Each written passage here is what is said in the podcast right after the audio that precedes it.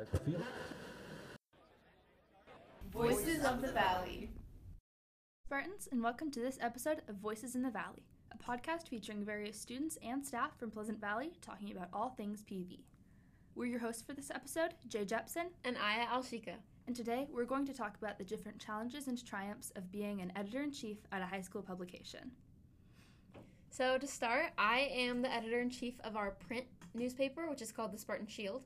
And I'm editor-in-chief of our online newspaper, The Spartan Shield Online. Yeah, so both of us are obviously girls being editor-in-chiefs at our papers, and all of the editor-in-chiefs at our school are women. And so I feel like there are there's that, there's a different territory that kind of comes with being a woman in this role. Have you can you talk about all of the kind of criticisms that we've faced from boys at our school? Yeah, I mean, there's always going to be people that have criticisms, no matter like who you are as a leader. But I think especially as a female leader, you end up getting some stuff that maybe a male editor-in-chief wouldn't get. Um, I know that both of us have heard from people that we tackle too many feminine topics. Um, that's actually something that came up with you with your second, first, first, or first edition first. This year. Yeah, our first edition was about feminism. It was about Barbie and Taylor Swift and all of like the new wave of feminist movements that have kind of emerged from these various Um, things in the these phenomena in the media. And basically we just experienced a lot of uh, criticism from that, just from boys at our school that were saying, oh, it's so typical for an all-female staff to be writing about feminism. They, they just said it was so typical. And while I don't think that's true, I think it was a good perspective for us to have that that's how they felt. Our second edition was about sports, so of course it was a very big um, dichotomy there. And so I just, I, I feel like we made an effort to show that we're we can be well-versed, but there's always going to be criticism when you're writing about typical subjects. Yeah, and I think if you think about, like, what if we had had, like, a male editor-in-chief or, like, a more diverse staff with guys and girls, then nobody would be saying, like, oh, of course the girls are writing about, like, feminine topics. I think mm-hmm. no matter what you're going to write about, like, It's, it's yeah. It's not about the staff. They're not writing about their own lives. That's not what, where it's coming from. You know, it's what's relevant. Yeah, exactly. Um. So yeah, just as leaders, I think there are also just even beyond just being women in this role. I think just being a leader in general also comes with its own set of struggles and its own set of sort of like how you choose to lead and how you kind of come to terms with being a leader and what that looks like for you. Yeah, absolutely. And that's really been like kind of a learning curve, mm-hmm. especially in the first semester. We have very different setups for how our staffs run um, and even like our size. Like I have two classes of honors journalism that work for the Shield Online. Um, that's thirty-eight people total writing an article every week. Um, and I actually have an assistant editor-in-chief to help me manage that number. But your setup is different. Yeah, my setup is a staff of fourteen girls. So it is a lot smaller, but it definitely comes with its own territory. I mean, we do not just articles, we do design, we do yearbook, we do a lot of, like, different, like, medias. And so it can be a challenge to sort of let people have their creative liberties when it comes to especially design stuff. I tend to be a little bit of a dictator when it comes to those things. I like to edit a lot. I like to make big changes if I think it's necessary just because I want everything to be perfect. So I need to learn how to kind of let go, and that that has been a learning curve this semester. Yeah, I think I sort of do a similar thing with editing people's articles. I'll go in, and as an editor, my job is to make it, like, obviously to make their work better, but it should still be the work of the original writer. Mm-hmm. Um, and I have to avoid my temptation sometimes to change wording just to something that I think sounds better. Mm-hmm. So if there's something that I think, like, the wording is really off, I'll change it, but I'm trying to get better at not messing with something that's, like, just as good but more pleasing to my ear. Mm-hmm. Um, that's something I've, I feel like I've done that ever since I started editing anyone's work, mm-hmm. and I'm getting better and better. Yeah, and of course, like, when you're editing people's articles, you're always going to get some sort of feedback from your staff, whether it's frustration or, you know, sometimes they're thankful if you edit their stuff and they're like, thank you for making it better, but sometimes and a lot of the times they get frustrated when you make big changes and they feel like their work was sort of, if they worked hard on something just for it to be changed, that can be very frustrating, which I do understand, which is why it is important to let them kind of keep their voice in their own articles. Yeah, for sure. And not over edit and change everything they do, because, I mean, people do have attachments to the things that they create, so. It was especially, I don't know if it, you felt this way, but at the very beginning of the year, for me, people weren't used to, like, the formatting of, like, writing an article and writing an A P style, and, you know, you have to keep third per- keep um, first person completely out of it. You can't have any, like, you ideas. Um, and I would have people, like, I would always leave a comment at the end, at the beginning, and be like, this was a really good article, and point out what I liked. And then people would, like, make fun of me. They'd be like, you said this was a great article, and then you changed every single thing that I wrote. Um, yeah. So I think it's also part of, like, making sure your staff understands that, like, edits never come from a place of, like, malice at all. No. Like, it's only to make their work better. And the more someone works, the more they write, the better it gets, the less they need that type of editing. Exactly. Like, edits are supposed to be constructive and helpful, and if you're just taking them as criticisms instead of, like, constructive feedback, then it's obviously going to be a little bit toxic. Um, conflict in the classroom. I know my staff has been pretty unproblematic. I mean, an all-girl staff who's pretty tight-knit, I would say, hasn't mm-hmm. faced a lot of conflict, but I know your class is very diverse. Lots of juniors and seniors, boys and girls, lots of different... Big personalities. Big personalities. Can you talk about that a little bit? Um, I think a lot of the time, I mean, our our publication can only work if everyone is doing their job, um, and if one person falls behind on something, it can sort of mess with everyone else's stuff. Um, and the more that that type of thing happens, the more people get impatient. Um, and so I've definitely seen a lot of conflicts arise from people going back and forth about, like, well, you didn't do your job, so now I, my article isn't published.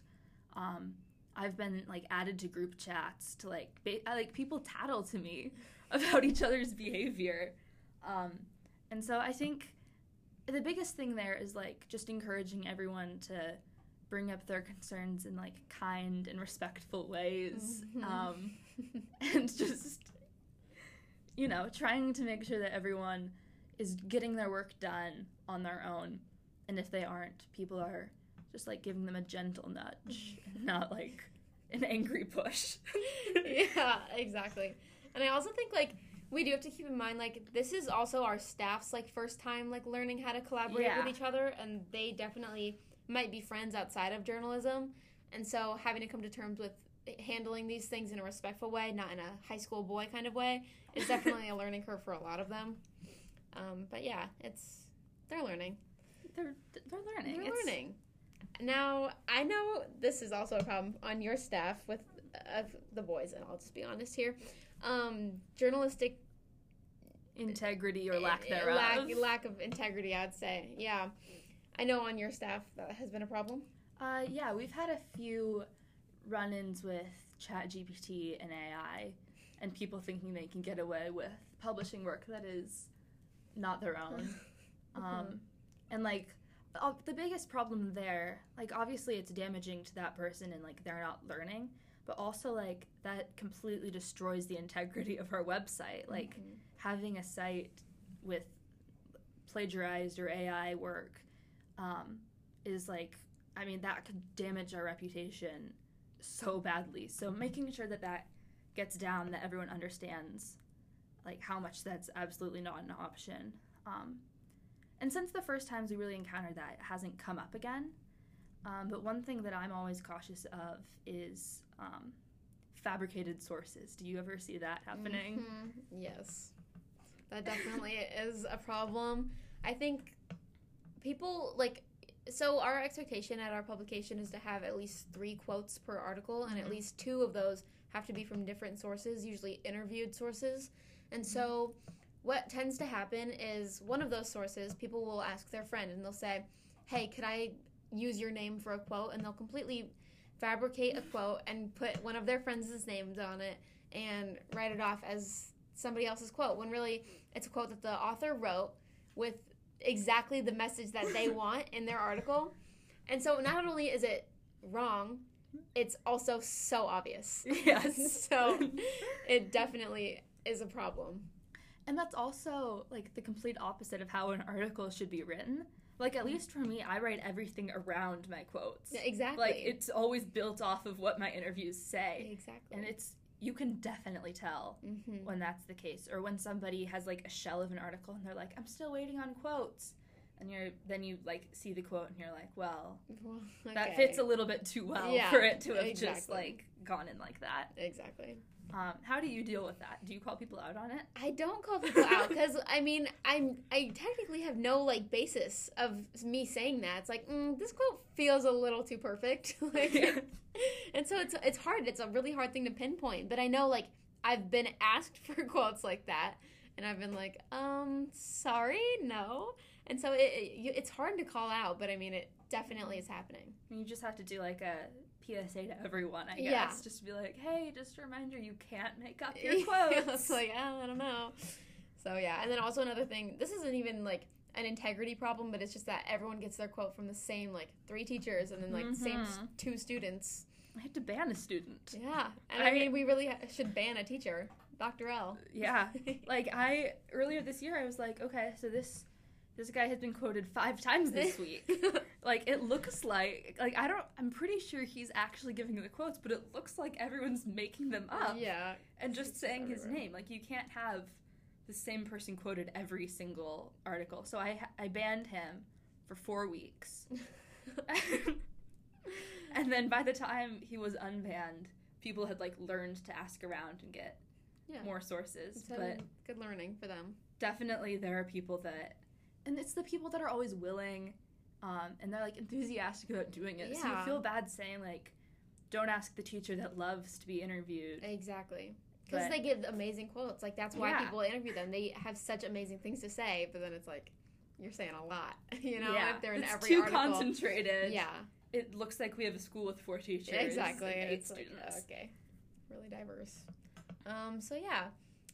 Um, just what other, like, things have you kind of come into as being a leader, things that you've had to deal with in the classroom? Um, I feel like maybe more outside the classroom, um, there's been a lot of controversy that goes down. I think almost any journalist is going to face some sort of controversy, but um, I think you and I both yeah. have gotten quite a bit of people who will say, like, well, this is biased because you didn't ask me what I thought. Mm-hmm. Or, you know, exactly. You want to say more about that? Yeah, I mean, especially covering, like, really broad subjects. Like, for you, it was the school board election. Mm-hmm. For both of us, it was Iowa laws. Mm-hmm. When we covered those, we definitely faced pushback from um, local, was she a senator? A state senator. A state senator. And she, we've definitely just come into conflict with people who have... sort of disagreed with what we were saying, but didn't want to explicitly say that as their feedback, and so instead they would say that they didn't, that they were offended that we didn't ask them for their opinion or that we were biased. And dealing with that with that is really difficult because we know that we weren't biased. We know that we got the sources that we thought we needed. Mm-hmm. We didn't do anything wrong, and other people having a problem with what we're saying isn't really our problem. Yeah, I feel like it's also a lot about, like, the way a subject is covered. Mm-hmm. Like, when we wrote about the new Iowa laws, Senate File Four Ninety Six, we both took an angle that was very much, what are the effects that this is going to have directly on students and teachers? Like, mm-hmm. how are we going to see it in the classroom this year? Um, and I think some people, legislators specifically, wanted to talk, wanted to talk about, like, why the laws were in place. Um And so I think when you don't cover something the way someone wanted it to be covered, mm-hmm. then they might see that as, like, you being biased, when it's really just, like, those are two different stories that need two different sources. Exactly. And, yeah, I think controversy from the community, you could talk a little bit more about the school board election. That definitely ruffled some feathers. Yeah. I mean, when you're talking about, like, any political situation where people are taking sides, that's going to be... Um, a little bit controversial, at least, mm-hmm. but especially, um, you know, you see people who say you're biased or they disagree with the way you wrote something, um, and it's really hard not to take that personally, um, but I obviously know that when people say things about my writing or they don't like what I wrote, that has nothing to do with who I am or even how I wrote it. No, exactly. Like, it's very much about people don't... It seems like a lot of the time people don't like what the content is, and so then they attack, like, the way it was made. Mm-hmm. Or they like to just hear a voice behind the writing and make assumptions, mm-hmm. and then, of course, attack the writer. Yeah. and it always gets messy. Yeah. So one of the craziest things I had heard was that I didn't write my own stuff. Like, I was accused of having, like, a ghostwriter, um, which I kind of took as a compliment. Yeah. It felt pretty good. I think that's a compliment. But, yeah, it's definitely, it's interesting to have these adults, these people in really respected positions, criticizing our high school newspaper for not saying what they want us to say. Yeah. It's even crazier to think that, like, adults in respected positions are reading our high school newspaper. Hey, I mean, good for us. Like, yeah, it definitely is. It's definitely a weird thing to come across this year, especially, I feel like. It's the first year that I've experienced, like, people from outside of our school, like, giving us feedback on these articles. Like, that's... Yeah, I'm hearing from, like... my. I heard from someone in Des Moines that was like, oh, hey, I heard you, like, wrote this article about the school board.